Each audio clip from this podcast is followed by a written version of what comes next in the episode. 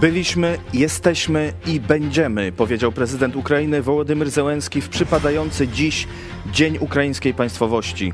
Nie poddamy się, dopóki nie wygnamy z naszej ziemi ostatniego okupanta, dopóki nie wyzwolimy ostatniego metra ukraińskiej ziemi, mówił ukraiński przywódca.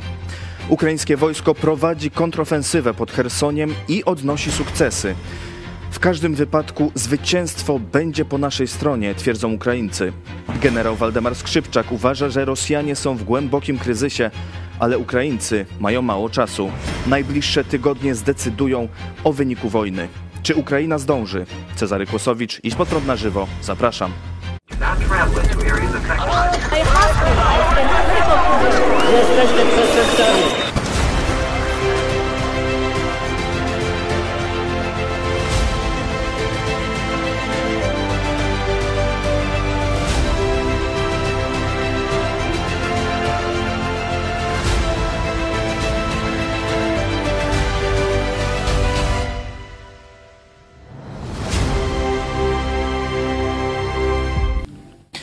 Pod prąd na żywo, jak zawsze, od poniedziałku do piątku o godzinie 13 na YouTubie, na Facebooku, na Idź pod prąd TV i na Idź pod prąd FM. Ja nazywam się Cezary Kłosowicz, moim gościem jest dziś Michał Fałek, który e, śledzi e, pilnie i codziennie sytuację e, w Ukrainie, walki między Rosją i Ukrainą i dzisiaj o tym opowiemy.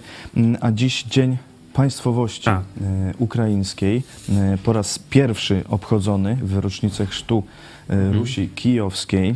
Wołodymyr Zełański, prezydent Ukrainy, wygłosił wystąpienie, w którym mówi: Byliśmy, jesteśmy i będziemy. I jak mówi teraz, kiedy od 155 dni codziennie walczymy o swoją państwowość, to Dzień Państwowości jest codziennie. E, Jednocześnie e, Ukraina przechodzi do kontrataku, e, między innymi pod Chersoniem. O tym wszystkim powiemy. Powiemy też o stanie rosyjskiej gospodarki, o kolejnej pomocy dla Ukrainy z Polski. Jak ta sytuacja w Ukrainie się teraz e, rozwija na froncie? Okej, dużo pytań. Y, Witam widzów, witam Ciebie, drogi redaktorze Czarosławie. Chociaż dzisiaj nie będziemy o polskich sprawach mówić, właśnie zazwyczaj jesteśmy w piątek, prawda? Y, I mówimy o sprawach gospodarczych, no ale dzisiaj chyba, chyba ten Dzień Państwowości Ukraińskiej. To jest taki powód, że, mm, że warto było rzeczywiście dzisiaj y, być w czwartek w tym składzie i porozmawiać mm, o sprawach międzynarodowych. No, najważniejsze z polskiego punktu widzenia to jest to, co się dzieje rzeczywiście w Ukrainie. To jest nasz bliski sąsiad, sąsiad, który walczy o swoją, o swoją państwowość, o państwowość, o niepodległość. Walczy I jak mówią choćby Czesi, walczy w imieniu całej Europy. Europy minus jeden. Bo a propos, e, na ostatnim spotkaniu e, ambasadorów czy ministrów spraw za- zagranicznych Unii Europejskiej, gdzie była e, rozmowa na temat tego dobrowolnego ograniczenia zu- zużycia gazu, e, było 26 do 1. Czyli y, Ukraińcy nie walczą za 27 państw, tylko walczą za 26 państw europejskich. Za jedno państwo walczy Władimir Putin. Jak myślicie, kto, kto, co to za państwo? Niestety to państwo to Węgry. No nasz, nasz, można powiedzieć, wydawało się najbliższy przyjaciel do tej pory i teraz ja cały czas mam wątpliwości, czy Węgry są naszym przyjacielem, skoro wbijają nóż w plecy drugiemu krajowi, który okazał się być naszym przyjacielem i który walczy również i za Polskę. E, Ja natomiast nie mam wątpliwości, że gdyby e, Rosja wygrała z Ukrainą i poszła dalej, to e, Węgry też się nie ostaną. Węgry też się nie ostaną. No chyba, że Węgry będą jakimś tam nową e, Węgierską Republiką Ludową z częścią ziem No ukraińskich. Już, już kiedyś prawie praktycznie byli i nie wiem, czy dobrze wspominają, więc dziwię się, że teraz m, tak postępują, jak Tak. postępują. Właśnie ciekawe jest to, że też takiego czytałem dzisiaj tweeta, że e, Węgrzy, a szczególnie Viktor Orban nie pamięta tego, co się działo po roku 56. Przecież po roku 56 to Rosjanie zdławili w ciągu kilku dni, nie tak jak teraz Ukraina się broni 155 dzień, tylko Rosjanie zdławili praktycznie w ciągu tygodnia e, węgierskie powstanie, e, przedłużając okupację Węgier na kolejne 30 kilka lat, tak? Od 56 do 89, 33 lata dodatkowe. Z tych 33 lat, 20 kilka lat, Viktor Orban działał już czynnie, można powiedzieć, w życiu społecznym. I on nie pamięta tych czasów? Sowieckiej okupacji. Przecież Myślę, że dobrze pamięta, bo na no, upamiętnianiu tych y, czasów też swoją y, karierę polityczną kiedyś budował. Właśnie. No, a teraz y, Taki zwrot. widać, przeszedł na inny etap. No okej, no tak, teraz jest inny etap.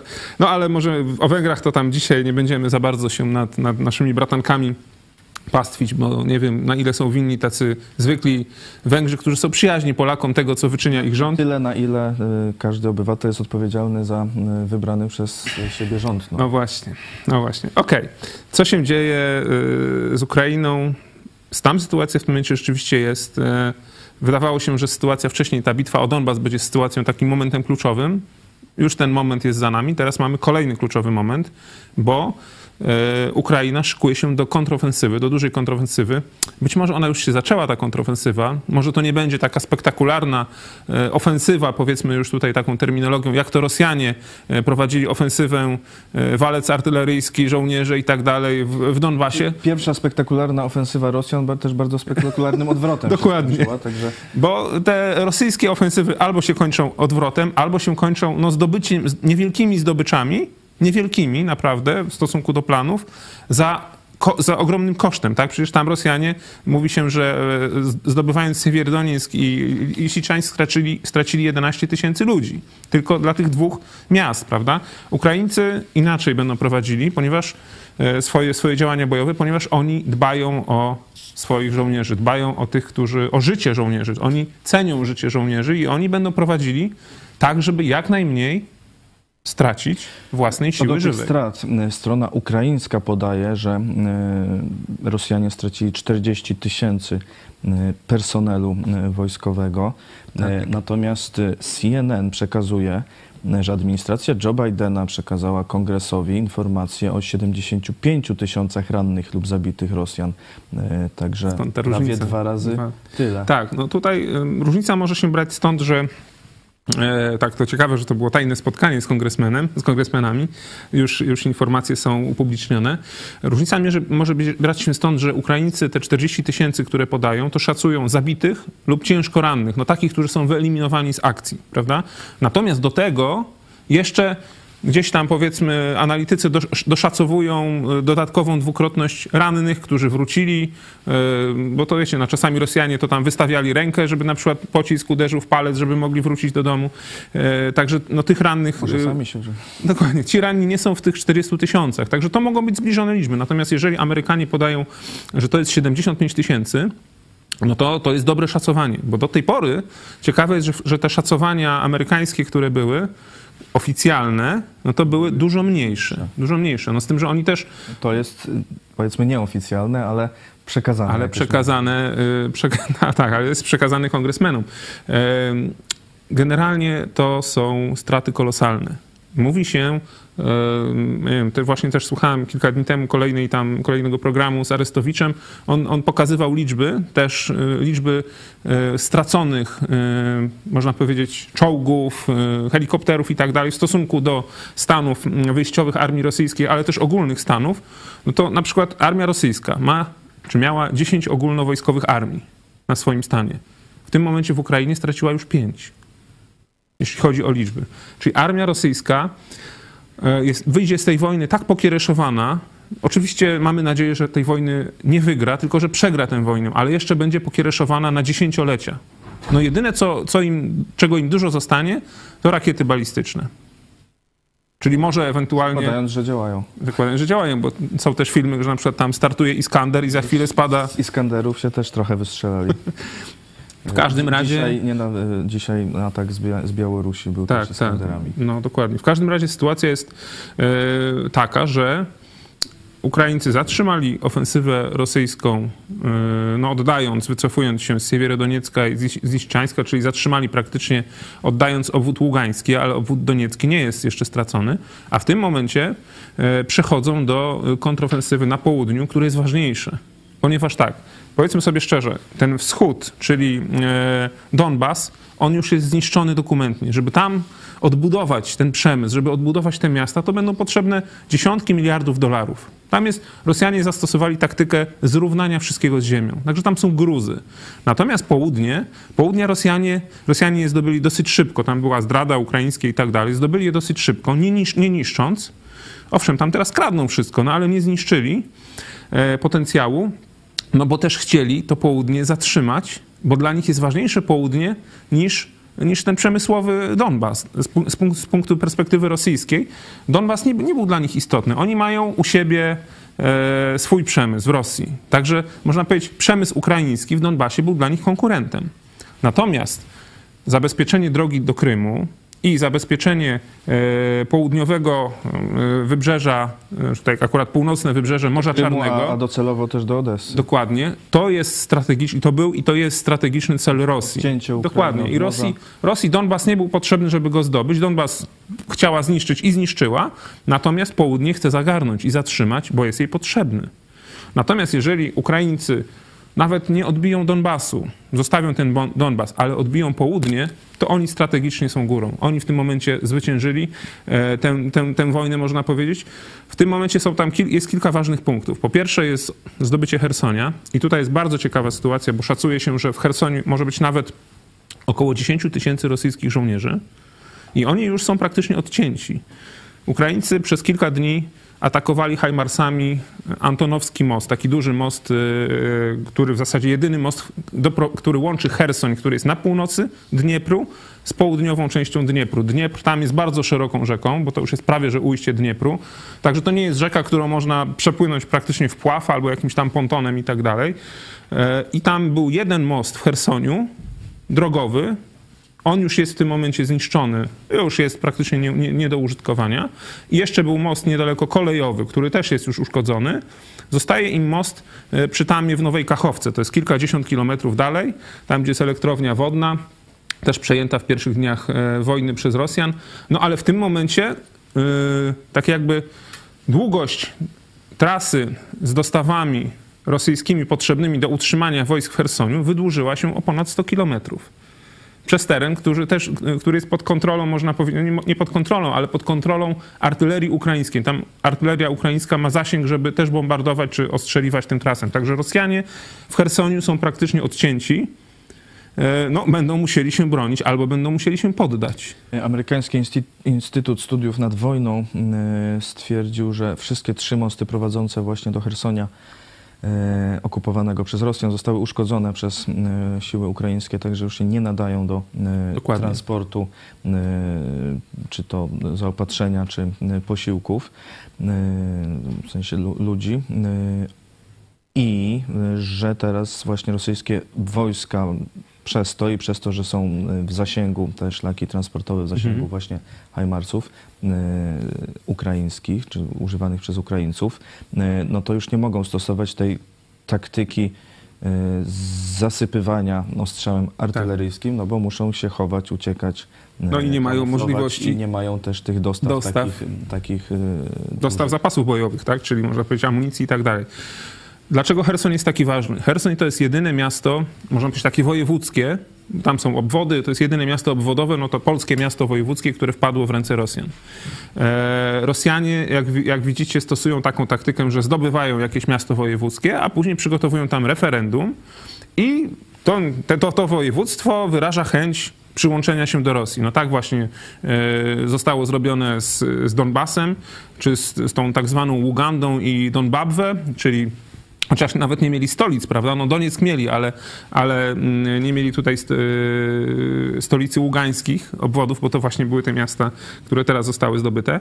Natomiast no mają taką taktykę i, w ten, i tak samo chcieli zrobić z Chersoniem, z Zaporożem i z kolejnymi y, obwodami, tylko Chersoń wpadł w ich ręce i przygotowują się do referendum w Chersoniu we wrześniu. Już są bardzo zaawansowane przygotowania. Dlaczego? Dlatego tak ważna jest teraz ta pilność, ponieważ no wiecie, sytuacja jest taka, że jeżeli Rosja stwierdzi, znaczy tak, odbędzie się referendum, oczywiście sfałszowane w dużej mierze zapewne, chociaż być może tam ktoś by chciał do Rosji, jeżeli odbędzie się referendum i Hersoń będzie chciał przyłączenia do Rosji. No i pan zbrodniarz Putin łaskawie powie, przyłączamy e, obwód hersoński do Rosji, to już jest Rosja, to w tym momencie no, zmienia się sytuacja, można powiedzieć, geopolityczna troszeczkę, bo doktryna e, rosyjska pozwala na uderzenie jądrowe e, w, w przypadku ataku na terytorium Rosji. No i jeżeli Hersońszczyzna by się stała Rosją, no bo wyraziłaby chęć przy, przyłączenia się do Rosji, a Rosja by w tym momencie inkorporowała Hersońszczyznę, to już jest Rosja.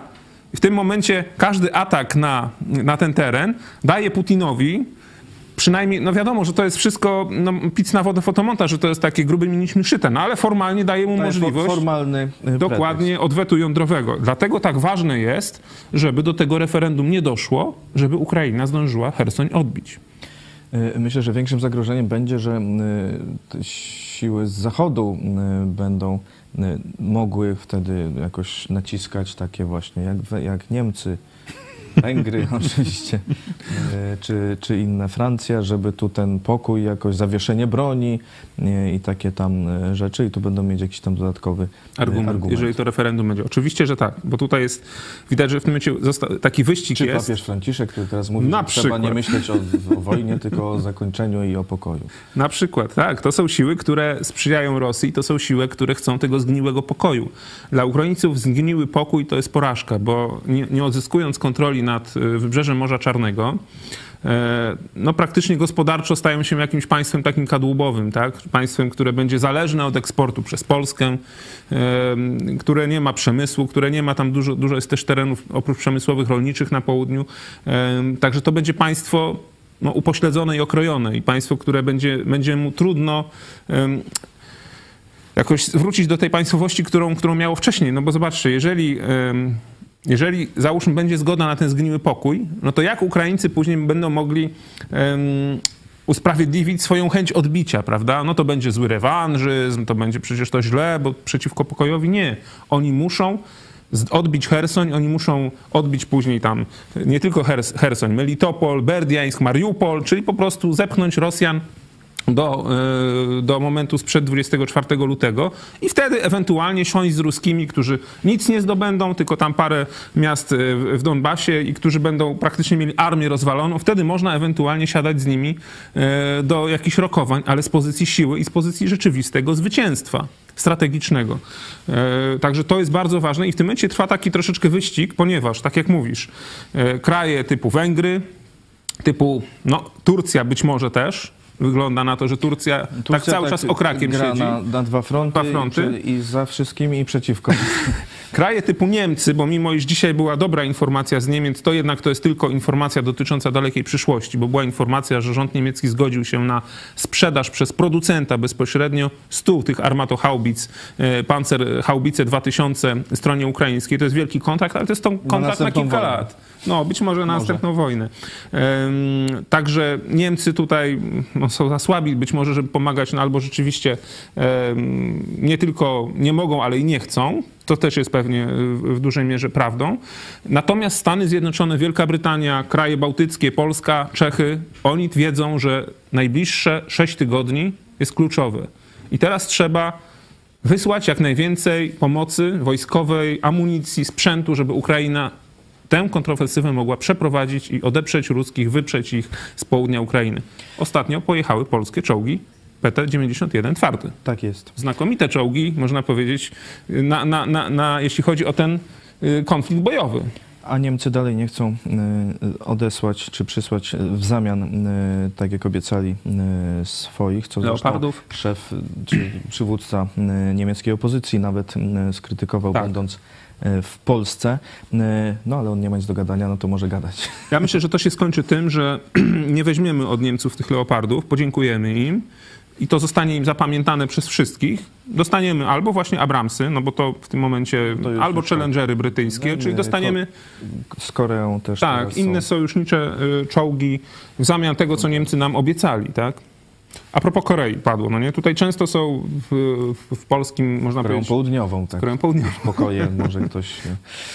Często, często są takie mm, dywagacje, no jak my możemy taki wielki kontrakt z Koreą podpisywać, prawda, że tutaj przecież mamy te znakomite kraby, a my kupujemy e, armatochaubice z Korei, dużą ilość, nie, nie? Że to jest bez sensu, że to jest złe dla, dla, dla polskiego przemysłu obronnego. No właśnie problem polega na tym, że polski przemysł obronny był przez ostatnie lata jednak nie był rozwijany. Powiedzmy sobie szczerze, ta wojna mu pomaga, bo y, to, co mieliśmy na stanie, wysłaliśmy, to się sprawdza i są zamówienia. Jest ten kontrakt na kraby, który Ukraina jako pierwszy kontrakt, można powiedzieć, na zachodnią broń podpisała. Ale no nie oszukujmy się, polski przemysł obronny był przez, przez PiS też niszczony przez ostatnie lata. Ta wojna to trochę taki, można powiedzieć, dobry, dobry, można powiedzieć, dobry łód szczęścia dla Polski. Natomiast Koreańczycy mają swój sprzęt dobrej jakości, zapakowany na półce, gotowy do wysyłki. I o to chodzi, że my też wysyłając dużo Ukrainie na pomoc, jak widać Niemcy nie chcą nas wspomóc, Amerykanie dopiero zaczną wysyłać, nie bardzo w Europie ktoś ma zapasy dobrego sprzętu, który mógłby tutaj rzucić na wsparcie. A nawet jak ma, to żeby chciał się podzielić Dokładnie. z nami. No to w tym momencie dobrą rzeczą, czy no logiczną i sensowną jest kupienie dobrego sprzętu, kompatybilnego ze sprzętem amerykańskim, y, no w dalekiej Azji, gdzie jeszcze wojny nie ma. I przy okazji rozwijanie y, sojuszu y, z krajami y, zaawansowanymi i technologicznie, y, i także demokratycznie, można powiedzieć, czy y, społecznie. y, Chrześcijańsko. Korea czy, czy Tajwan, czy chrześcijańsko, Korea Południowa oczywiście, Tak. która no, wysyła wiele, wielu, wielu misjonarzy. Także na Ukrainę wysyłała i widać, że to działało. Ale wróćmy do sytuacji jeszcze na froncie. Generał Waldemar Skrzypczak twierdzi, że teraz Ukraińcy mają dwa tygodnie na dewastację logistyki i artylerii rosyjskiej, y, a później powinni rozpocząć kontrofensywę, Dokładnie. y, żeby zdążyć przed połową września, kiedy znowu y, no, rozpocznie się pora deszczowa i te działania będzie prowadzić już trudno To o to chodzi. To o to chodzi. Zobaczcie, że Rosjanie zaatakowali w lutym, walczyli w marcu, kiedy było. No, jeszcze najpierw był, po prostu nie, nie dało się przejechać, to ten ukraiński Nie, no i to deszcz nie, i tak nie, dalej, nie prawda? poszło. Tak, i w tym, w tym momencie sytuacja jest odwrotna. To Ukraińcy zamierzają atakować. No, atakuje się lepiej po suchym, a nie przez bagna, przez podmokłe jakieś łąki i tak dalej. Także oni muszą zdążyć, póki jeszcze tam jest lato i jest ciepło, kiedy jest sucho. Jeżeli e, nie zdążą przed porą deszczową, no to tak naprawdę będą musieli czekać z sensowną e, ofensywą albo do, do momentu, kiedy zamarznie wszystko, no albo do kolejnego lata. Także to jest w tym momencie, no, dlatego tak, tak ważny jest ten A czas. tymczasem y, Rosjanie będą mogli uzupełnić swoje straty. Dokładnie tak. Y, Zapewne. No, oczywiście Ukraińcy też je uzupełniają, dostają te y, dostawy, pomoc i wsparcie. Y, Generał Skrzypczak w Onecie mówił, y, że w tej chwili kontrofensywa ukraińska ma e, ślimacze tempo, ale jest efektywna. Ukraińcy odbili 50 miejscowości, zdobywają tereny i nie ponoszą tak dużych strat, jak ponosili Rosjanie w Donbasie. Tak, to jest bardzo ważne. E, Był taki moment, kiedy była ta. e, No, Ukraińcy też bardzo dużo tracili w Donbasie, właśnie przez to, że Rosjanie mm, stosowali taktykę takiego walca artyle- artyleryjskiego, który polegał na tym, że nie wiem, hektar jakiś tam wyznaczają do zbombardowania, gdzie stoją wojska ukraińskie, czte- cztery godziny nawały artyleryjskiej, później wchodzi piechota, okazuje się, że opór jeszcze jest, to piechota ruska się cofa, znowu 4 godziny bombardowania, albo 8, albo 24, wchodzi piechota, no Ukraińcy, jeśli, jeśli ktoś przeżył, no to się cofają, tak? Dlatego oni no, stracili w końcu ten rejon za cenę bardzo dużych strat. Oni wtedy mówi się, że tracili po 200-300 zabitych dziennie i około 1000 rannych dziennie, tak? no to było na poziomie strat armii rosyjskiej, prawda? No, jednak armia, która naciera, powinna mieć trzy razy większe straty, tak? Tak się szacuje e, w po- podręcznikach czy w taktyce e, wojskowości. Natomiast e, oni tracili równoważnie albo nawet więcej Ukraińcy wtedy tracili. Skończyła się, mm, można powiedzieć, wojna w Donbasie, czy ten teatr działań w Donbasie jest za- zamar, zamarł. No Ruscy tam stracili też bardzo dużo i nie mają sił do ataków, e, do ataków, do kolejnych ataków. I teraz szacuje się, to są, same, to są słowa samego Zełęńskiego, że oni w tym momencie tracą około 30 zabitych dziennie, Ukraińcy. A Ruscy dalej tracą po 200 czasami po 300. Czasami jak im się gdzieś tam uda Hajmarsem trafić w jakieś tam zgrupowanie wojsk albo w jakąś kwaterę, to tracą jeszcze kilkunastu za jednym strzałem pułkowników, poruczników, kapitanów, czyli w tym momencie obcina się głowę tej armii rosyjskiej, tak? Że oni w tym momencie, no co z tego, że będą mieli, że dowiozą jakichś tam żołnierzy, dopiero co zmobilizowanych, albo Oni tak nie będą 50-60 wiedzieć, co plus. Jak nie mają dowództwa, bo dowództwo jest wyeliminowane. To też jest bardzo ważne. A dowódcę się trochę dłużej szkoli niż y, szeregowego żołnierza. Obserwowane są duże ruchy wojsk na kierunku hersońskim na południu Ukrainy. Rosja ściąga tam maksymalne siły, powiedział wczoraj sekretarz Rady Bezpieczeństwa Narodowego i Obrony Ukrainy Oleksij Daniłow. Taką ma myśl, czy może być też tak, że Ukraińcy ściągną duże siły rosyjskie na południe, Może być. a zaatakują Ciut dalej. Donbas na przykład? Nie, Albo Donbas nie. okrążą i od północy. Od Donbas, nie, no nie mamy, nie północy mamy, tam nie mamy przez Dniepr nową, na Nową Kachowkę i tak dalej. Znaczy on, oni mają inną możliwość. Nie mamy tutaj, y, nie mamy tutaj mapy ukraińskiej chyba, ale Możemy zobaczyć jeżeli byśmy e, zobaczyli- mapę tu w okolic e, Hersonia tak, tak. za chwilę. Oni, i dla nich bardziej sensownym czy fajnym miejscem uderzenia to by było uderzenie jeszcze dalej. Jak mamy nie tylko Hersoń, ale jakbyśmy jednak całą mapę Ukrainy poprosili, dla nich skutecznym uderzeniem byłoby uderzenie w okolicy Berdiańska. Czyli w połowie, można powiedzieć, tego korytarza, który Ruscy zdobyli. W tym momencie odcinają tak jakby możliwość em, komunikacji z Rostowa nad Donem, rosyjskiego miasta dużego, takiego najbliższego tam Mariupola i tak dalej, w stronę Krymu, ale nie przez most krymski, tylko przez właśnie to, co zdobyli Ruscy, na, Ruscy można powiedzieć, na lądzie, tak? Czyli uderzenie w połowie tego korytarza, tam około mniej więcej w granicach Z portu Zaporoża na... tak, tak, czyli o, jak tu mamy Hersoń, to tam z Zaporoża, dokładnie, bo Zaporoże jest pod ich, e, pod ich kontrolą, czyli oni w tym, w tym momencie nie muszą forsować Dniepru, tylko po prostu wychodzą z Zaporoża, idą na południe i odcinają, tak jakby tną to, co Ruscy zdobyli na dwie części. I w tym momencie Ściągając najpierw ich tam powiedzmy w w Hersoniu, półkocioł. tak, i w tym momencie w Hersoniu już Ruscy są teraz już odcięci. Tam jeszcze trochę przez Krym pójdzie ruskich, a później, jak już będą w miarę blisko e, wy- wybrzeża Morza, Morza Azowskiego, jeżeli by doszli i mieliby możliwość uderzenia na przykład tymi Hajmarsami, ale dłuższego zasięgu, walą w most krymski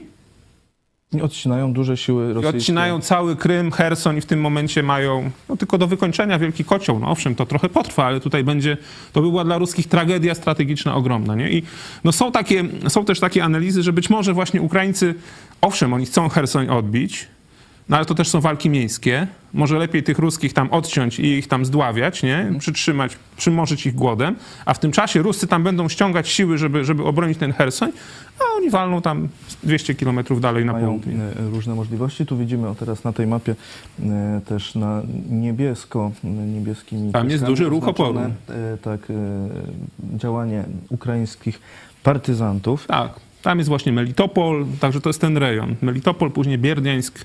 No tam, tam, tam im by się bardzo opłaciło w tym, w tym momencie uderzyć w No tym faktycznie kierunku. Ukraińcy tę e, ofensywę w Chersoniu tak nagłaśniają już od paru tygodni, że ona tam będzie. No to takie trochę wydaje się dziwne e, zachowanie, dlaczego tak e, uprzedzają. Zełenski wydał oficjalnie rozkaz odbicia Hersonia, Tak. ofensywa ma być.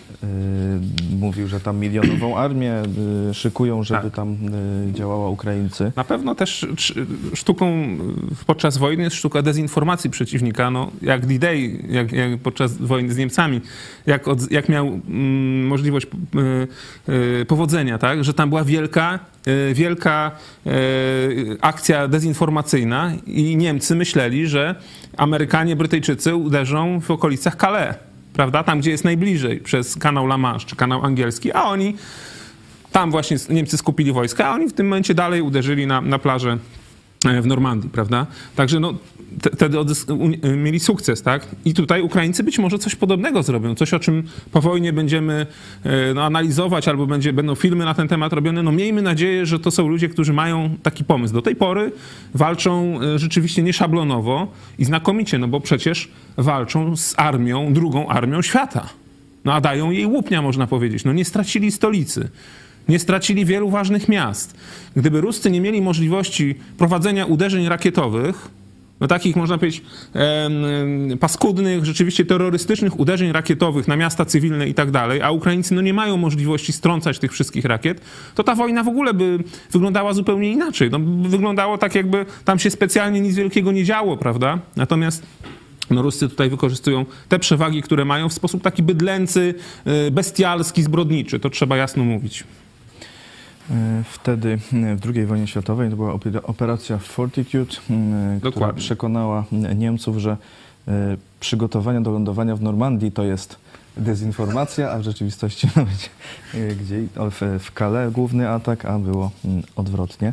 No to mm, udało się, choć i tak walki były bardzo ciężkie. Jeśli mogę, to jeszcze bym powiedział, co się dzieje w Ukrainie takiego ciekawego, na co się być może nie zwraca uwagę, ale prezydent Zełęński w ostatnim czasie robi czystki i to są bardzo ważne czystki, bo robi czystki, nie tylko walczy z mafią, tą oligarchów, to są bardzo ważne rzeczy, bo to są, można powiedzieć, działania, które pokazują wiary, zwiększenie wiarygodności państwa ukraińskiego w kontekście szczególnie no, tych środków pomocowych, które tam przecież będą, już napływają, ale będą, y, mamy nadzieję, po zwycięskiej wojnie napływać, żeby odbudować ten kraj. To jest państwo, które, gdzie rzeczywiście były, rządzili oligarchowie. Tak? Prezydent Zełański to taki, który wydawało się, że jest, yy, można być marionetką takiego oligarchy yy, yy, Kołomojskiego, Gora chyba Kołomojskiego. wszyscy myśleli, że to jest, będzie jego, jego marionetka, tak jak poprzedni, można powiedzieć, prezydenci ukraińscy byli. To byli ludzie często albo sami byli oligarchami, albo byli marionetkami, czy Kremla, czy innych bogatych, najbogatszych ludzi w Ukrainie, a Zełański z tym zrywa ci e, oligarchowie, najważniejsi, znaczy tak, już jest e, uchwalona ustawa o byciu oligarchą, tak? Tam są cztery warunki, e, które jeżeli trzy z nich spełnisz, no to jesteś w tym momencie oligarchą i w tym momencie tak oficjalnie nazwanym i są no, jakieś tam obostrzenia duże dla tych oligarchów. No jeden z nich się teraz pozbywał części, przynajmniej o jednym mówiły media. Bina Takmetow, tak, sprzedawał. tam mediów, żeby się nie załapać. Dokładnie. a ten Kołomojski zostanie mu odebrane, czy już mu zostało odebrane obywatelstwo. Trzem, trzem oligarchom zostało odebrane obywatelstwo, ponieważ oni mają oprócz ukraińskiego obywatelstwa, mają jeszcze oczywiście izraelskie, no i jeszcze tam mają jedno, już nie pamiętam jakie, no ale prawo im pozwala odebrać obywatelstwo komuś, kto ma kilka obywatelstw. No taka konstrukcja. E, natomiast robi jeszcze jedną rzecz, jeśli chodzi o same struktury wojskowe może nie wojskowe, ale te okołowojskowe. E, wymienił e, prokurator generalną i wymienił szefa wywiadu. Znaczy dokładnie nie szefa wywiadu, tylko szefa operacji spe specjalnych, prawda? Dlaczego to było tak ważne? E, no jednak gdzieś tam wysoko Ruscy mieli swoich ludzi. O tych zdradach. o tych zdradach mówi się. Wpadł to... Herson i tak dalej. No druga rzecz, też, też czytałem taką analizę czy opinię, że e, zobaczcie, w Rosji e, przez pewien czas było dużo tych różnych podpaleń, tych aktów sabotażu i tak dalej. Ostatnio jest ich coraz mniej. Mhm. Nie?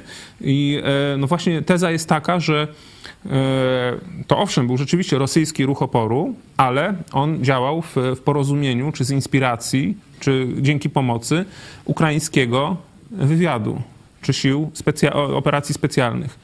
No i jakoś nie ma już tego ruskiego ruchu oporu. Być może zostali ci wszyscy ludzie zdradzeni, powyłapywani przez ruskich i tam gdzieś siedzą w więzieniach, nawet się o tym nie mówi, e, no bo gdzieś tam właśnie e, coś złego działo się na samym szczycie ukraińskich, prawda, służb, prawda, no i w tym momencie Załański też to czyści.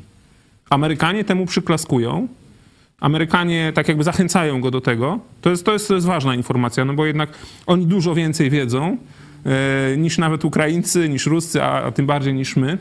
Także jeżeli oni coś wspierają, dostarczając jednocześnie broń, coraz nowsze systemy, coraz więcej amunicji i tak dalej, to jeżeli też wspierają jakieś ruchy kadrowe, to dobrze to świadczy o tych ruchach kadrowych. Także e, no, prezydent Zełenski okazuje się e, liderem na miarę e, czasu, w jakich, w jakich przyszło mu być prezydentem.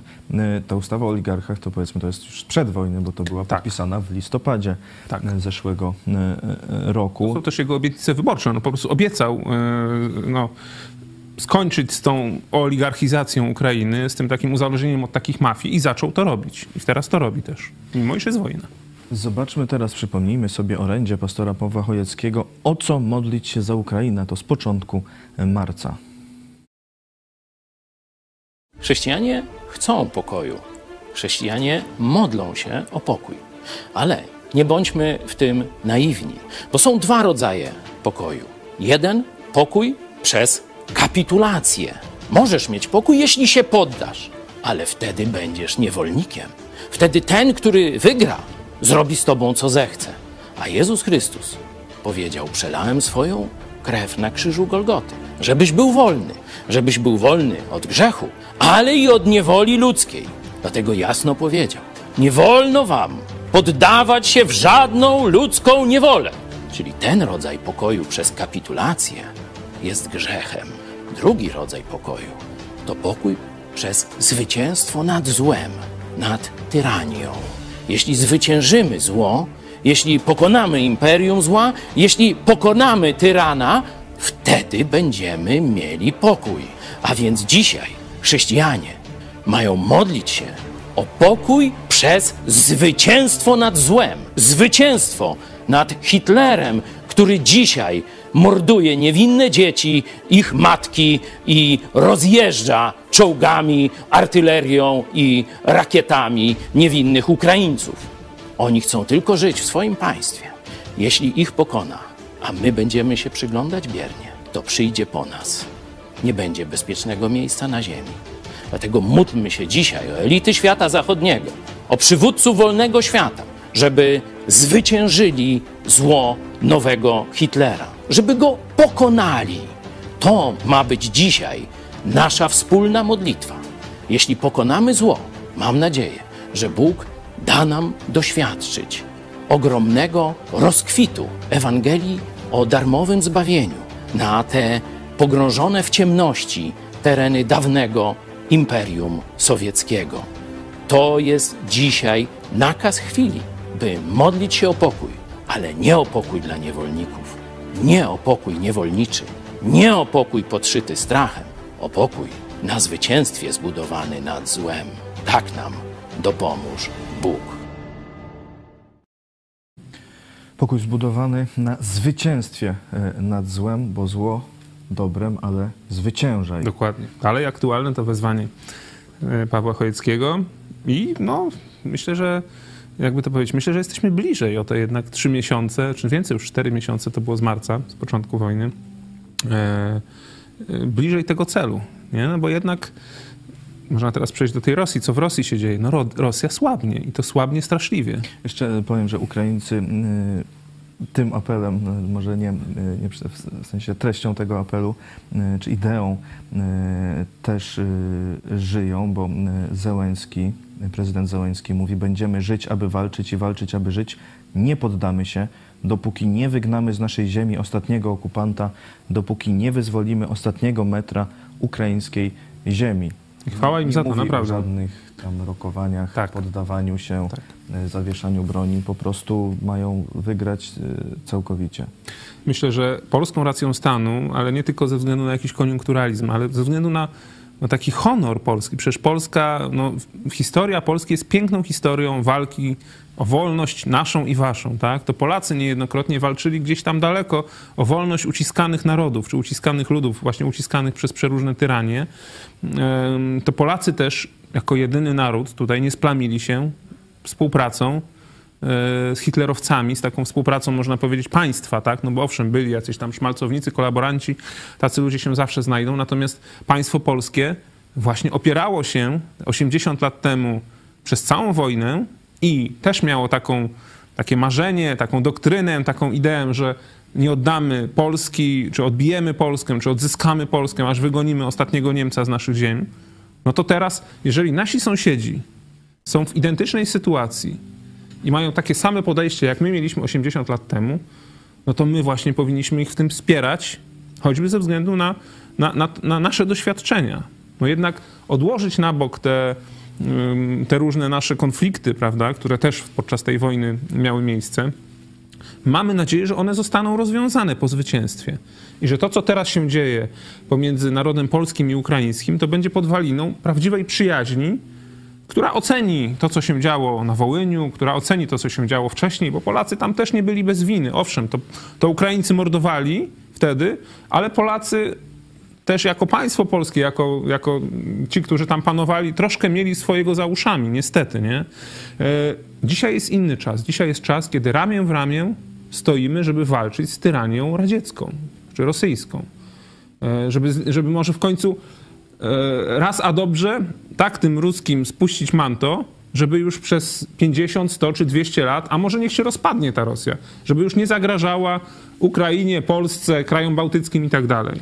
Tak, e, Miedwiediew, były prezydent Rosji e, i premier, wrzuca teraz takie różne propagandowe rzeczy. Teraz wrzucił taką mapkę, że niby podziału Ukrainy, że tu Polska weźmie kawałek, Rosja kawałek, tam Rumunia i tak dalej. Węgry kawałek. Na co mu odpis, od, odpowiadają e, internauci, chyba ci się mapki pomyliły i pokazują mu, jak się Rosja podzieli Dokładnie na Mongolię tam i te inne No, tak, tak, tak. No, by tak było. różne e, e, republiki. No, Rosja to jest twór, który właśnie ciemięży wiele narodów. Przecież ci wszyscy, Jakuci, Burjaci, jacyś Ingusze, Osetyńcy, tam przecież wiele narodów Kaukazu, to są narody ciemiężone przez ruskich. To Ruscy ich wykorzystują, to Ruscy często korzystają z bogactw naturalnych, które są tam, Czeczeni czerpią. po dwóch stronach. Dokładnie. Jedni I to Ruscy nawet tu. wykorzystują wojska. Przecież na, na tej wojnie w Ukrainie nie giną Moskwiczanie, tak? Nie giną mieszkańcy Petersburga. Tam przede wszystkim giną właśnie ci przedstawiciele ciemiężonych przez Rosję narodów. Polska wspiera e, Ukrainę na przeróżne sposoby, między innymi e, dziś informacja o e, polskim Bajraktarze. Była zbiórka polski dron dla Ukrainy. Polski w sensie kupiony przez Tak. Polaków, no bo produkcji tureckiej. Sławomir Sierakowski założył tę zbiórkę. Udało się zebrać e, 22,5 miliona złotych. Natomiast firma produkująca Bajraktary stwierdziła, że po raz kolejny w, w podobnej sytuacji, że przekaże em, dron Bayraktar TB2 Ukraińcom bezpłatnie, aby mogli jak najlepiej bronić swojej e, ojczyzny, natomiast te fundusze przekaże e, Ukraińcom na e, organizacje charytatywne i na wspierające Ukrainę. Y, Kilka komentarzy rzeczywiście, aż, aż się ciśnie na usta. Po pierwsze, no, troszkę można porównać to y, z tym, z tą zbiórką na drona Bayraktar y, TB2 z, zrobioną przez Litwinów. Wcześniej Litwini zrobili zbiórkę. Litwini zebrali tę kwotę chyba w trzy dni. Nie? Polacy to tam prawie dwa miesiące zbierali. To jest ciekawostka, nie? Myślę, że em, dlaczego? Tę zbiórkę polską zrobił pan Sławomir Sierakowski, czyli przedstawiciel, e, można powiedzieć, takiego lewicowego e, środowiska. I myślę, że dlatego ona tak szybko nie poszła. To po pierwsze. Zbiórka, ja uważam, że fajnie, no nie? No dobrze, że ona była, chociaż no myślę, że jednak y, lepsza zbiórka jest i ona też jest i ona już sukces odniosła. Była zbiórka na polskie drony, na drony firmy Warmate, które tam się świetnie sprawdzają, bo Bayraktary, one są znakomite, ale one były dobre wtedy, kiedy Ruscy tak poszli bez obrony przeciwlotniczej. Oni poszli wtedy kolumnami, Bayraktary tam sobie latały, rozwalały wszystko po kolei. W tym momencie sytuacja jest taka, że Ruscy wzmocnili obronę przeciwlotniczą i Bajraktary już tak sobie nie mogą, mogą nie, już sobie tak nie pohasają po prostu. No bo już łatwo jest, łatwiej jest trącić. W tym momencie lepszym rozwiązaniem dla Ukraińców i to sami Ukraińcy przyznali. To proszę mi wierzyć, to, to jest opinia, była ta opinia y, publiczna, że sami Ukraińcy przyznali, Bajraktary są fajne, ale w tym momencie bardziej nam się przydają innego rodzaju drony. Na przykład te drony Warmate to są drony, to jest tak zwana ta amunicja krążąca. To jest dron, który ma w sobie ładunek wybuchowy i on lata, lata, lata, lata, znajduje cel i bach w ten cel i się rozbija, no nie? On jest tańszy oczywiście, dużo tańszy, Tak, ale rozwala... W zbiórce e, Fundacji Wej e, dwa zestawy e, Warmate, czyli 20 dronów za 5 milionów złotych. Dokładnie. I to, i to, to myślę, że lepszym byłoby pomysłem, no okej, y, chciano skopiować Być pomysł może w Polsce też to idzie wolniej, bo jest tych, tych Zbiórek form różnych. e, przekazywania e, pomocy więcej. Ale to pokazuje właśnie na dwie rzeczy. Na to, że jednak polskie społeczeństwo jest troszkę rozwarstwione, bo na Litwie zebrano w trzy dni, to Litwa jest dużo mniejszym krajem niż Polska, prawda? A zebrano taką kasę, te 22 miliony, można powiedzieć, odpowiednik w trzy dni. W Polsce się to bardzo ślimaczyło, aż tam wydawało się, że może nawet tam w terminie zbiórki, który był chyba na 60 dni czy na 30 e, ustalony, że się, że się nie zdąży. Udało się super. Dobrze, że jest ten Bayraktar. Firma Bayraktar, zresztą nazwana od, e, od, e, od nazwiska właściciela, tak, pan Bayrak się nazywa. E, tak, e, zachowała się znowu wspaniale. Dla nich jest to też super reklama, powiedzmy sobie szczerze, ale zachowali się wspaniale, dają tego drona za free, a te pieniądze, które są zebrane, przekazują dla organizacji charytatywnych ukraińskich, żeby, żeby, można powiedzieć, te pieniądze się nie zmarnowały, tylko służyły pomocy tych ludzi, którzy ucierpieli w wojnie. Także to bardzo zacne. No a Polacy, ja uważam, że lepiej jest też przy okazji zbiórki wspierać polski przemysł. Czyli lepsze by były dla Polski, dla polskiego też fejmu, czyli dla, dla reklamy Polski, robienie zbiórek nie Bajraktara, dobrze, że ona się udała, tak jak mówię, ale robić zbiórki na świetne polskie drony, czyli na produkcję polskiej firmy, która myślę, że też by była w stanie zachować się podobnie. Może tak właśnie zrobi, że, że też da za free te drony, a pieniądze zebrane przeznaczy przeznaczy jeszcze dodatkowo na wsparcie, e, to by była lepsza reklama dla polskiego producenta. Prawda? No w tym momencie. No Jest i ta, i ta, także można... Okej, no ale to, to mówię swoje, swoje opinie. Każdy może- Natomiast a propos Bajraktarów jest bardzo ciekawa informacja, bo e, dobrze wszyscy wiedzą, że niedawno pan Putin e, był w Turcji, gdzie tam czekał minutę na W Erdogana. Iranie był, gdzie czekał, tak. A, przepraszam, tak, był w Iranie, ale spotkał się z Erdoganem, e, gdzie czekał właśnie na tego, na Erdogana, taki zdenerwowany, że w końcu on musi na kogoś poczekać, to pewnie gdzieś tam da się znaleźć. Teraz mówią, że to Sobowtór chyba chcą go tak wytłumaczyć, że to nie on się... A, czyli że Erdogan upokorzył z Sobowtóra. nie no, żeby nie gra. było, że to... Że Putina. Później będzie gdzieś tam informacja, Erdogan upokorzył Putina. Nieprawda. To też Upokorzył, był... A upokorzył Sobowtóra. potem Erdogan powie, że to też był Sobowtór No mój. My tutaj sobie gadamy, a widzicie, Putin czeka i czeka i czeka i nie potrafi, jak widać, panować nad swoimi nerwami, mimiką. Bardzo jest zdenerwowany, bardzo jest zdenerwowany. Wiecie, to jest człowiek, y, który właśnie jak się jego historię zna, to upokorzenie go to jest coś, czego on najbardziej nie może przeżyć. Także nie wiem, czy Erdogan teraz nie zapłaci za to ciężko, za to upokorzenie. No zaraz Erdogan przyjdzie, zobaczcie, jak machnie rękami. No w końcu, nie? Okej. Putin co zaproponował Erdoganowi? Poprosił, żeby fabrykę Bajraktarów otworzyć w Rosji. Jaka była odpowiedź? No to nie, nie, nie Erdogan otwiera fabrykę Bajraktarów, to jest firma prywatna. Seljuk Bayraktar. Seljuk Bajrak powiedział, w życiu ani nie sprzedamy żadnego drona do Rosji, ani nie otworzymy tam fabryki. Można powiedzieć, Putin, idi na i tak dalej. Nie?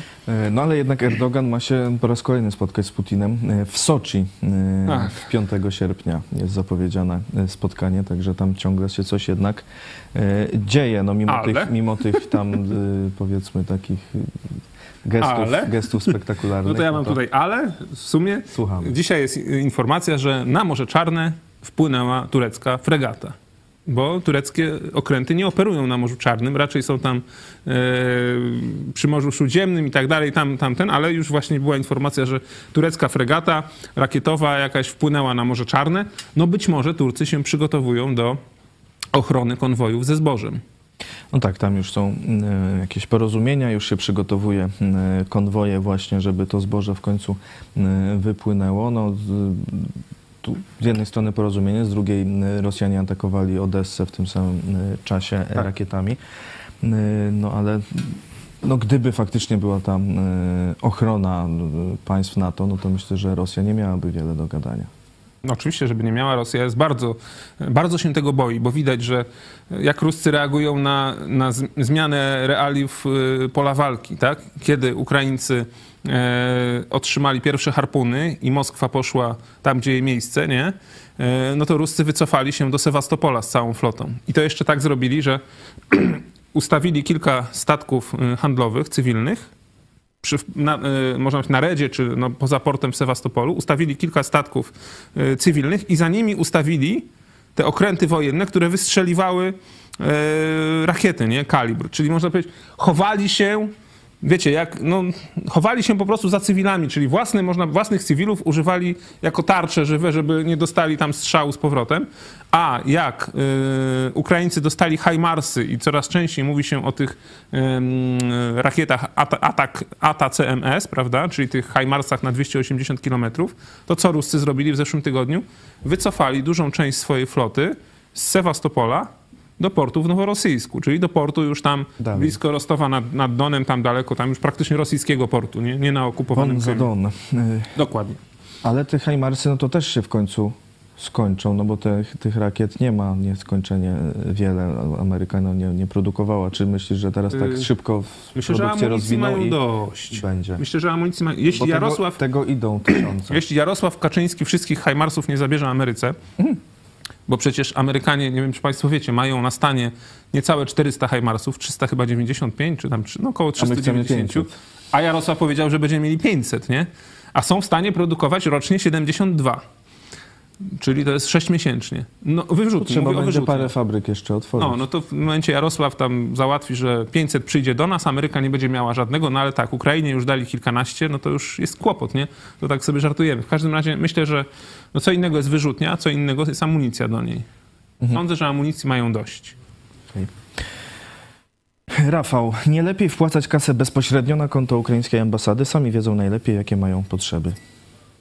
Tak, jest taka, jest taka inicjatywa United 24. To jest inicjatywa założona przez prezydenta Załęckiego, przez państwo ukraińskie i można wspierać bezpośrednio, bezpośrednio zrobić przelew na, na konto e, ukraińskiej armii. Tam jest kilka możliwości donacji. Wiem, bo, e, bo, bo wiem, bo byłem tam na tej stronie i tam jest możliwość donacji bezpośrednio na wojsko, bezpośrednio na organizacje pomocowe. Także jeśli chcecie, sprawdźcie sobie na przykład taką możliwość wsparcia. Jeśli lepiej, czemu nie?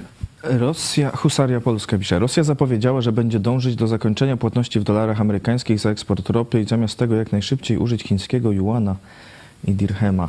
Yy, To yy, wykorzystajmy to pytanie właśnie, żeby powiedzieć trochę o tej Rosji. Rosyjskiej gospodarce. Tak. Zdarzają się takie opinie, nawet i w Polsce, nie? ale w Europie, w Niemczech szczególnie, że sankcje nie działają, e, że trzeba właśnie ten pokój wynegocjować, że to nic nie daje, że sankcje bardziej uderzają w nas niż w nich, że oni sobie radzą, że przecież ten rubel jest po 200, e, nie po 200, tylko po 50 dolarów, czyli e, rubel najmocniejszy w historii i tak dalej.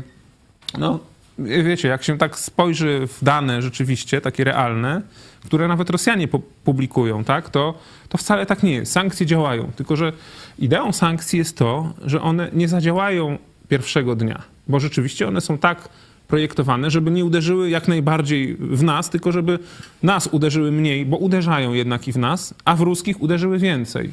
Zobaczcie, że część najbardziej tych, można powiedzieć, dotkliwych sankcji, czyli embargo na ropę naftową, no to ono kiedy wchodzi w życie? Ono dopiero teraz będzie wchodzić w życie. Do końca roku, a pierwszy etap to jest właśnie od sierpnia tego roku. Ograniczeń zakupu rosyjskiej ropy, która najbardziej w ruskich uderzy, ponieważ to właśnie ropa naftowa, e, a nie gaz, e, to były największe przychody do ruskiego budżetu. Także sankcje będą dla ruskich boleśniejsze z każdym miesiącem. I widać, widać, że tak jest, bo przecież jest ten kwik ruskich, nie? No bo to przecież kto mówi o tym, że sankcje są słabe? No właśnie w, E- w Europie Ruscy mają całą agenturę i to ta agentura ruska podniosła kwik, to znaczy, że sankcje działają. To po pierwsze. Zobaczcie, co ostatnio robi pan Ławrow. Pan Ławrow jeździ po całym świecie, już w domu nie nocuje, tylko jeździ po całym świecie, szuka sojuszników dla Rosji. Był w Afryce, był w kilku krajach, między innymi w Egipcie i tutaj no, smutna informacja, że Egipt na przykład rozwiązał umowę z Ukrainą na dostawę 200 240 tysięcy ton ziarna, e, czyli jakiś tam Ławrow mały sukcesik uzyskał. Teraz Ławrow jest w Azji, w krajach typu tam chyba Uzbekistan, no jakieś takie kraje, były, były republiki radzieckie, czyli generalnie szuka wszędzie sojuszników. E, No po co tych sojuszników? No żeby ratować ich gospodarkę, ponieważ ich gospodarka totalnie się załamuje. Został opu- opublikowany taki raport e, e, sygnowany przez Uniwersytet Yale, czyli naprawdę to jest e, wysokiej klasy, myślę, specjaliści. Oni się opierali na wielu danych ogólnodostępnych, w tym też rosyjskich. I ten raport pokazuje, że Rosję czeka zapaść gospodarcza. Że Rosjanie przez te 5 miesięcy stracili 30 lat ostatnich swojego rozwoju. Być może, być może to będzie zapaść, wiecie, na, kil, na dziesięciolecia, no nie? E, Same te firmy, które się wycofały z Rosji, to jest ponad tysiąc e, zagranicznych firm, które wycofały się z Rosji.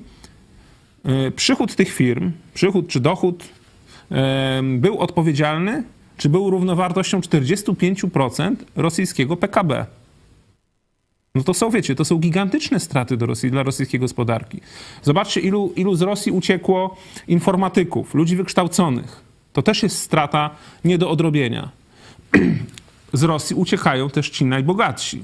Z jednej strony nam się wydaje, no krytykujemy to, no nie, że, że najbogatsi uciekają.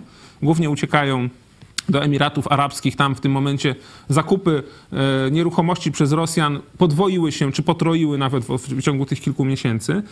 No ale e, no z jednej strony no, krzywo, no, nie podoba nam się to, że, że Ru- Ruscy uciekają z kapitałem, ale to dla Rosji też jest bardzo źle. Dla państwa rosyjskiego. Bo ci, którzy mają pieniądze, uciekają razem z tymi pieniędzmi z, Rosji. Nie będą tam e, swoimi pieniędzmi napędzać biznesu, nie będą tam w ogóle prowadzić biznesów, czyli nie będą dawali miejsc pracy, nie będą tam e, wydawali pieniędzy, czyli nie będą, można powiedzieć, no też mm, pobudzali gospodarki miejscowej, no to wszystko Rosję już w tym momencie spotkało. E, Jest też, są też dane, i to są dane rosyjskie, dzisiaj je czytałem, o spadku e, rok do roku e, w gałęziach przemysłu przeróżnych. Przemysł samochodowy minus 89%, produkcja samochodów. Oni Rok do roku. produkowali samochody? No budowali, dużo montowali właśnie zachodnich samochodów. Teraz będą moskwicze robić, nie? I ładę niwec z lat 70. konstrukcja. Już można kupić. Bez ABS-u, bez poduszki powietrznej. No nic tam nie ma. Po co komu? To no tylko w sumie to może i lepiej. obciąża- obciąża będzie samochód. prosty, toporny samochód. E, także to przemysł samochodowy. Inne przemysły po kilkadziesiąt procent spadki e, we wszystkich dziedzinach gospodarki. Jedyny wzrost w, em, w imporcie, znaczy w, w imporcie, tak, i w produkcji leków, nie? Może psycha im siada i po prostu dlatego. No to oni zawsze mieli alkohol na to chyba. Ale to pokazuje, że gospodarka rosyjska naprawdę wielkie straty poniesie. I to są straty też i wizerunkowe, nie? No bo kto będzie chciał od nich kupić gaz? Kiedy, oni, kiedy wszyscy, którzy kupowali gaz, teraz widzą, że oni używają gazu jako broni, nie? No teraz znowu Ich wiarygodność jest przykręcili zerowa. Nord Stream 1 do Dokładnie. 20%. Yy, Unia już teraz, yy, no, to co wspominałeś, postanowiła tam o ograniczeniu yy, zużycia e, gazu, choć jest sporo wyjątków. W tych, no powiedzmy, że też sankcjach, jak w jakimś tam stopniu. Yy, No ten Z uniwersytet kim Rosja będzie współpracować? Z Iranem? z Węgrami, Z Węgrami? a z Z Niemcami. Koreą Północną? a To z Niemcami. z Niemcami. No, mam nadzieję, że będzie nacisk na Niemcy, też nie tylko wewnątrz Niemiec, ale całej Europy, wolnego świata, żeby rzeczywiście to, co obiecali, spełnić. Czyli żeby nie było business as usual, żeby zamknąć Nord Stream 2, żeby po prostu odciąć ten, w pewnym momencie tę rurę i przekierować ją i tak To to w dalej. Europie, no ale Chiny, Indie, Brazylia. No więc zobaczcie, no to jest tak, że Chiny, Indie i Brazylia bardzo chętnie kupują ruską ropę, nie? Szczególnie Ale- jak jest w promocji. No właśnie o to chodzi, bo jest w takiej promocji, że nawet Saudyjczycy kupili. Wyobraź sobie. Duży ładunek ruskiej ropy, no bo jeżeli można było ruską ropę kupić tam za 60 dolarów za baryłkę, no to niektórzy mówią grzech nie kupić. No my uważamy, że jednak i za taką cenę nie trzeba kupować, ale oni kupują. Dobra, no Ruscy mają e, z tego pieniądze, sprzedają niewiele powyżej kosztu To jest jakoś wydobycia. tak, na granicy opłacalności. Dokładnie. Nie wiem, jak jeszcze transport doliczyć. No właśnie, także, a zaraz okaże się, że wejdą też sankcje na transport morski i na przykład kraje europejskie nie będą mogły i chciały, mam nadzieję, również transportować rosyjskiej ropy gdzieś tam do Indii, no bo przecież do Indii nie ma rurociągów, nie? No nie, do, No nie do Chin trzeba wytransportować. się, się budują. Dokładnie. To nie tak hop że o, zaczniemy sprzedawać do Indii i od jutra puszczamy. No, trzeba mieć jeszcze do tego infrastrukturę. Także kraje europejskie, które głównie e, pośredniczyły, można powiedzieć, czy organizowały transport, to jest jedna rzecz, że przestaną. Druga rzecz, większość transportu morskiego, o tym też już kiedyś mówiliśmy, wymaga, znaczy, no, transport morski wymaga ubezpieczenia. Tak? Jeżeli nie ma ubezpieczenia, no to nikt nie chce prze, e, jakiegoś tam frachtu wykonać. A głównymi firmami ubezpieczającymi to są firmy amerykańskie i brytyjskie. 90% ubezpieczeń transportu morskiego to są te dwa kraje. I też będzie w tym momencie szlaban na koniec roku. No i w tym momencie, no kto popłynie? No będą kutrami drewnianymi Hindusi, czy jakimiś dżonkami będą Chińczycy pływać po ropę, żeby tam se pary baryłek wziąć? No może tak będzie, nie? No ale to, to ruskich nie Jakby była uratuje. tanio, to może, e, może popłyną. Także krótko mówiąc, musimy wytrzymać tę zimę. To będzie ciężka zima, bo Ruscy będą bezwzględnie przykręcać, będą dławić, ten gaz będzie szalenie drogi. Jak Europa wytrzyma tę zimę i Ukraina wytrzyma tę zimę i na polu walki, i gospodarczo, to następny rok to jest totalny kolaps Rosji. Bo oni po prostu będą zdychać, zdychać po prostu. No i lud się chyba tam w końcu zbuntuje. przeciw- Jarosław Kaczyński obiecuje, że węgla nie braknie e, i powiedział, No żeby go bezpieczni. trzymać za słowo. To jesteśmy E, choć bezpieczni. eksperci mówią, że akurat węgla brakuje, no ale no, rozumiem, że przed grudniem będzie. A No. może Jarosław mówi o sobie, ma tam w piwnicy zabezpieczone do swojego kopciucha i on i koty będą miały ciepło. E, Ciężka e, zima. Jeszcze co do Chin, no są informacje, e, Die Welt na przykład podaje, że Chiny coraz mniej eksportują do Rosji, bo Dokładnie. znacznie bardziej im zależy na gospodarczych stosunkach z Europą i ze Stanami Zjednoczonymi, no to oczywiste, że to są rynki dużo większe i dużo bogatsze. Dokładnie tak. Czy to prawda, że mniej eksportują, no to trudno też zweryfikować tak mm, dokładnie, Ale na, myślę, ale na pewno no. Rosja bo, bogata tak nie jest, żeby kupować nie wiadomo ile. Y, Ale y, przynajmniej Die Welt y, tak twierdzi, że ekonomiczna słabość Moskwy sprawi, że Putin nie będzie miał innego wyjścia, a tylko cały czas wspierać Chiny. No ale wiesz, samymi Chinami przeciwko reszcie świata to długo nie da rady. I no teraz mają być mm, niedługo mm, manewry znowu wspólne Rosji Okej. i Chin. Y, Ruscy na jakich czołgach będą na te 34 z pomników zdjętych? To chyba nam za bardzo im nie wyjdzie na tych manewrach. y, Zobaczymy. Jakie tam armie jeszcze im dokopią? Oprócz chińskiej. Wenezuelska podobno ma być. Chyba też ma lepsze czołgi niż ruskie, te co zostały. Y, Może tak. No gazociąg jest budowany z Rosji do Chin, ale jeszcze trzeba 3 lata. To trzeba 3 lata, ale wiesz, no gazociąg to nie tylko są rury, nie? To jeszcze jest elektronika. Jeżeli Francuzi i Niemcy będą tutaj, nie będą jak zwykle do tej pory, powiedzmy, obchodzić sankcji i udawać, że nic się nie stało, jeżeli tutaj będą trzymać pion, no to Ruscy tego nie zrobią. No bo co z czego ten gazociąg zrobią? To nie tylko rury, to trzeba mieć sprzęt. No trochę sprzętu mają kupionego, no ale sprzęt się zepsuje, trzeba go konserwować, trzeba wymienić jakieś części. No części już nie przyjdą, to sprzęt w tym momencie idzie w Że odstawkę. Chińczycy zbudują go po prostu. No chyba, że Chińczycy zbudują. Y, Chiny wysyłają wojsko do Rosji na międzynarodowe igrzyska wojskowe od 13 do 27 sierpnia. Część ćwiczeń ma odbyć się w Iranie, Wenezueli i w Indiach. Y, Takie y, są informacje. Na Dalekim Wschodzie będą te manewry. Ale tak także- sobie myślę, że niezależnie od tego, jak, jak będzie, jaka będzie sytuacja gospodarcza Rosji, no to i oni i tak razem są przeciwko Zachodowi, także y, lepiej, żeby była słabsza niż Dokładnie. mocniejsza. Dokładnie. To nie jest tak, że jak tu y, będzie mocniejsza Rosja, to się od, oddzieli od Chin. No, to nawet y, w Biblii jest, jest, jest mowa o takim sojuszu, jak jest opisana bitwa pod Megiddo, czyli bitwa e, w Dolinie Megiddo, Armagedon. czyli Armagedon, e, no to jest napisane o tym, że tam na tę bitwę przyjdzie y, armia 200-milionowa z północy i wschodu. No jak zobaczymy, co jest na północ nad Izraelem, no to jest takie Turcja miasto... i Rosja, Moskwa. Właśnie, Moskwa i Turcja, a na wschodzie są Indie, Chiny. No to ten sojusz, jak się krystalizuje, który rzeczywiście może z czasem dać taką armię, na pewno się to kiedyś spełni. Jeżeli Bóg o tym mówi i Bóg, Bóg to umieścił w swoim słowie taką przepowiednię, to ta przepowiednia kiedyś się spełni. Pytanie tylko dla nas, dla naszego pokolenia, dla naszych dzieci też, jest to, czy to się spełni za rok, za pięć, czy może za pięćdziesiąt, a może za dwieście lat. Nie wiemy. Yy, no ten sojusz idzie w tym kierunku i pewnie, pewnie nic go nie zatrzyma, kiedy też jest, jest o tym napisane, że taki sojusz będzie, nie? Na razie wolny świat, Ameryka przede wszystkim, Wielka Brytania, Polska mamy nadzieję też, mniej kraje Europy Zachodniej, ale niektóre też tam dają radę.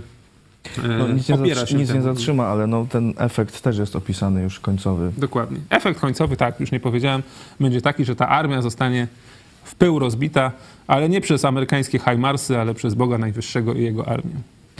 Y, Tak y, jest. Y, Dzisiaj także zachęcamy Was także do właśnie lektury Nowego Testamentu. Jeśli chce, nie macie, to wysyłamy za darmo, tylko za koszt wysyłki. Taki Takie fajny, właśnie wojskowy. Nowe Testamenty, albo taki niebieski, jak widzicie na ekranie, albo taki, jak trzyma y, Michał, y, właśnie w kolorach wojskowych. Mm, Także zachęcamy, y, bo można tam przeczytać to, co. przeczytać newsy, zanim one się wydarzą, O, na przykład. Zachęcamy także do odwiedzania oczywiście naszego sklepu, sklep idźpodprąd.pl, bo są też nowe wzory koszulek Idź Pod Prąd, TV, takie z dużym logo z przodu. Y, I zachęcamy oczywiście do wsparcia telewizji Idź Pod Prąd. Zobaczmy, ilu, ile osób, ilu widzów już w lipcu wsparło telewizję Idź Pod Prąd finansowo.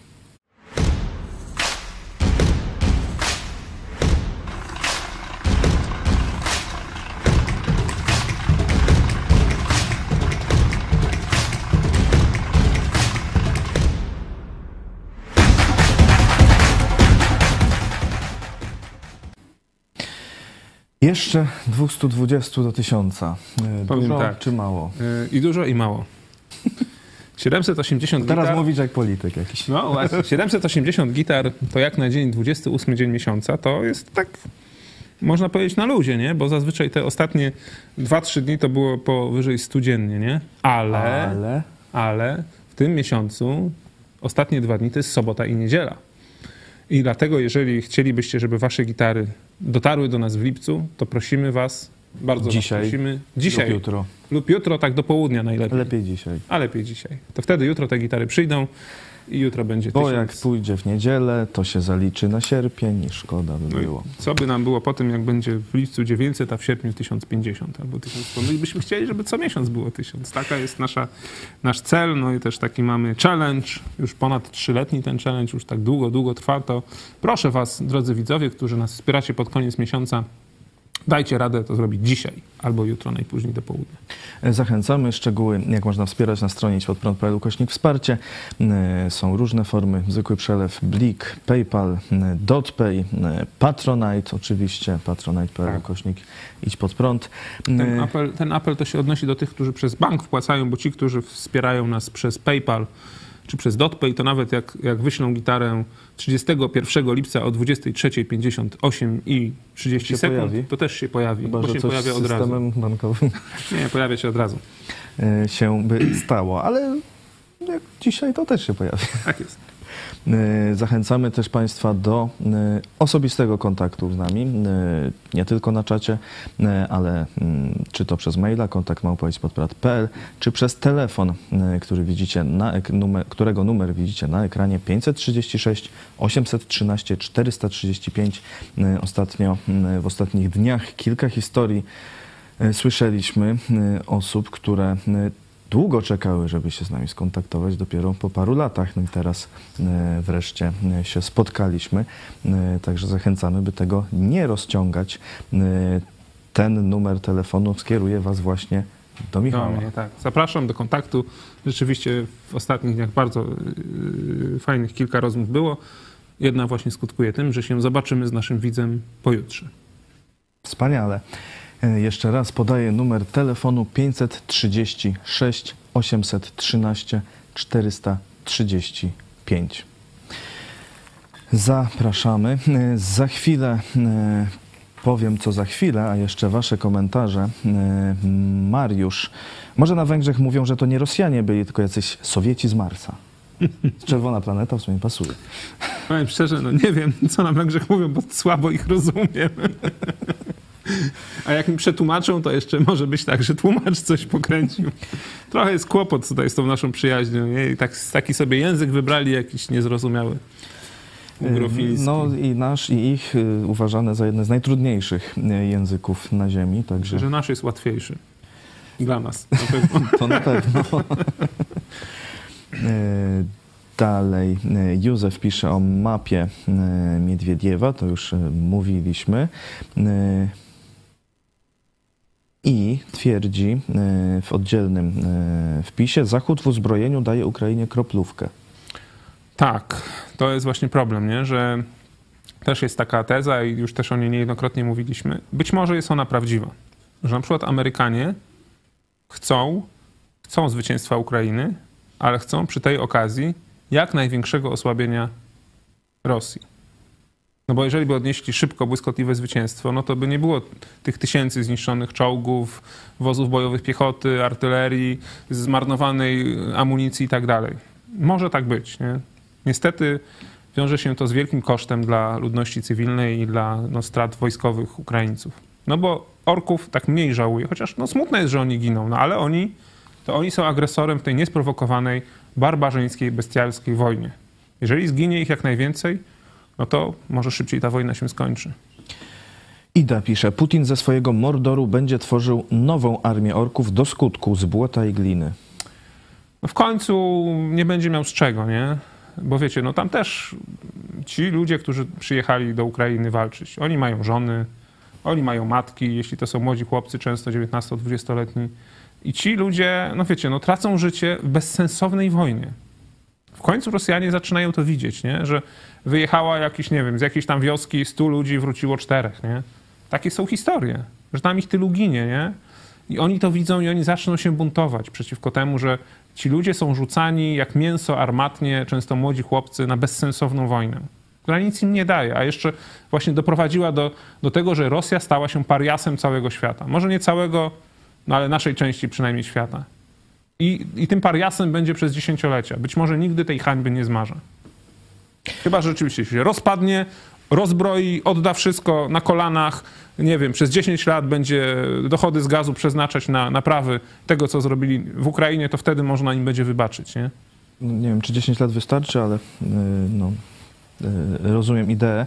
Y, Mariusz Michałek, armia rosyjska walcząca w Ukrainie składa się w dużej części z inostrańców. To mówiłeś o tym. mówiliśmy. Czyli obywateli Rosji, ale innych narodowości. Znamy to z naszej historii.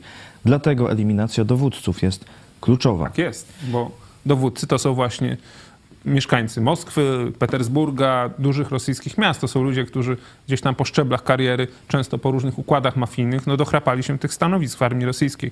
Na szczęście dowodzą beznadziejnie często e, i dlatego ich tak wielu też zginęło. Nie? No nie tylko dlatego, tutaj też i wywiad amerykański, dane e, często w czasie rzeczywistym są istotne, tak? E, podobno jak był rozwalony ten most Antonowski wczoraj, to uderzenie nastąpiło w momencie, kiedy przez Kiedy most przechodził akurat, tak? kiedy przez most przechodził akurat generał. Nie, kiedy akurat duża kolumna wojsk, wo- wojsk rosyjskich prze, przeprawiała się przez most. I wtedy było uderzenie. Co za przypadek. Co za przypadek. Chociaż na przykład minister obrony narodowej Siergiej Szejgu jest mm, z Republiki Tuwy. no tak. e, spod Mongolii, e, także nie tylko z Petersburga. E, No ale właśnie, jakby już ci innostrańcy Mhm. się skończyli i za Putin by musiał sięgnąć po faktycznie Rosjan. Petersburg, Moskwę, e, no to Nie byłoby tak różowo. nie chyba. byłby, no, no bywały już rewolucje w Rosji w czasie wojny. Tak, bywały. I skończyły się. Niestety jedna okazała się sukcesem. Do tej pory właśnie jest z tym problem. Ida. Ciekawe, kto padnie pierwszy, zachód, jak temperatura spadnie w domu do 19 stopni, czy wschód, co nie będzie latał samolotami i kupował elektroniki. No już mówiliśmy o tym, że w Niemczech już ten, już zaczynają e, być tam e, wprowadzane e, reglamentacje na ten, na długość na przykład brania prysznicu, prysznica, tak? 10 minut możesz brać Jak prysznic. ktoś ma prysznic w ogóle. No, jak ktoś ma. A jest pytanie, czy ciepły, czy zimny. No, w Rosji jak woda nie jest twarda, to znaczy, że jest ciepła. Dokładnie. Jak nie jest twarda, czyli zamarznięta. Tak to u Suworowa było, jak mieli podczas szkolenia w GR-u skakać z mostu do Jeniseju, to możemy powiedzieć jako anegdotę, no to ten kursant się, no ale może woda jest zimna, a oficer mu mówi, jak nie jest zamarznięta, to jest ciepła, skacz, nie? Da się wskoczyć, to e, jest dobrze. E, Polecamy najnowszy artykuł na stronie idźpodprąd.pl. To, co pan mówi, to bzdety. Chojecki do Cymańskiego. Wsadzi mnie pan do więzienia. E, To po wczorajszym e, programie. Jeśli jeszcze nie widzieliście, to zachęcamy. Zaoranie posła Cymańskiego było wielkie, ale sam się Podłoga. wkładał. No to cóż było zrobić. Zapraszamy na 18. na niezwykłą historię małżeństwa z Białego Stoku. Y, Kilkanaście lat temu jako alkoholicy trafili do ogrzewalni prowadzonej przez Stowarzyszenie Ku Dobrej Nadziei. Dziś ich życie wygląda inaczej. Jak udało im się odbić? O tym dziś o 18 w Idź Pod Prąd. Dziękujemy pastorowi Ireneuszowi Dawidowiczowi z drugiego zboru chrześcijan w Białymstoku za zorganizowanie tego e, wywiadu. E, To o 18, e, a już za chwilę pomyśl dziś pastora Chojeckiego. Czy to jest też Twoja cecha? Jaka cecha? To usłyszycie za chwilę. Zachęcamy jeszcze raz do wsparcia, najlepiej jeszcze dziś, bo kończy się już miesiąc. I do kontaktu osobistego, kontakt małpaispodprąd.pl i telefon 536 813 435. E, Dziękuję bardzo. E, Moim gościem był Michał Fałek. Dzisiaj opowiadał szeroko i wyczerpująco o sytuacji w Ukrainie. Dziękuję Tobie, dziękuję drodzy widzowie. I do zobaczenia. W liście do Koryntian e, apostoł Paweł stawia siebie i Apollosa za wzór niewychodzenia ponad Słowo Boże. E, To jest 1 Koryntian 4:6. Tam pokazuje, że on stawia siebie za wzór, E, I teraz pytanie, w jaki sposób możemy wychodzić poza, ponad Słowo Boże? No ogólnie na e, dwa zasadnicze sposoby i jeden taki pomocniczy. Pierwszy no to jest wykreślanie. To mi się nie podoba, no to, to wykreślam, omijam, nie ma tego. Nie stosuję z jakiegoś powodu, sobie wyrzucam to ze Słowa Bożego. Drugi e, to jest dodawanie z kolei, nie? czyli jakieś nowe normy e, dodajemy, których w Słowie Bożym nie ma. No i trzecia, taka można powiedzieć troszeczkę kombinowana, to jest ulepszanie Słowa Bożego. Nie? Czyli Bóg powiedział, żeby coś zrobić tak i tak, a my mówimy, no Boże, no po trochu tak, ale my to zrobimy jeszcze lepiej. E, Takim przykładem z ostatnich lat to było takie odejście w latach 70., 80. od zakładania kościołów na rzecz takich tylko ruchów misyjno-ewangelizacyjnych. To się dzięki Bogu już dzisiaj e, cofnęło, ale pamiętam ten czas lat 80., gdzie e, wszyscy myśleli, że to taką trochę metodą jednego roku jeden, później dwóch, później razy dwa, razy dwa, razy dwa i to bardzo szybko, bez zakładania kościołów, mm, zewangelizujemy świat. No, dzięki Bogu wróciliśmy do tej biblijnej nauki, że tą metodą Bożą ewangelizacji jest zakładanie kościołów. No i teraz, jeśli apostoł Paweł siebie stawia i Apollosa jako wzór dla Koryntian, to znaczy, że stawia też siebie i Apollosa jako wzór dla ciebie i dla mnie. Czyli my musimy sobie zadać pytanie, czy czasem nie wychodzimy ponad to, co napisane w Biblii. To jest sztandarowa, kluczowa cecha biblijnych nauczycieli. Czy to jest Twoja cecha?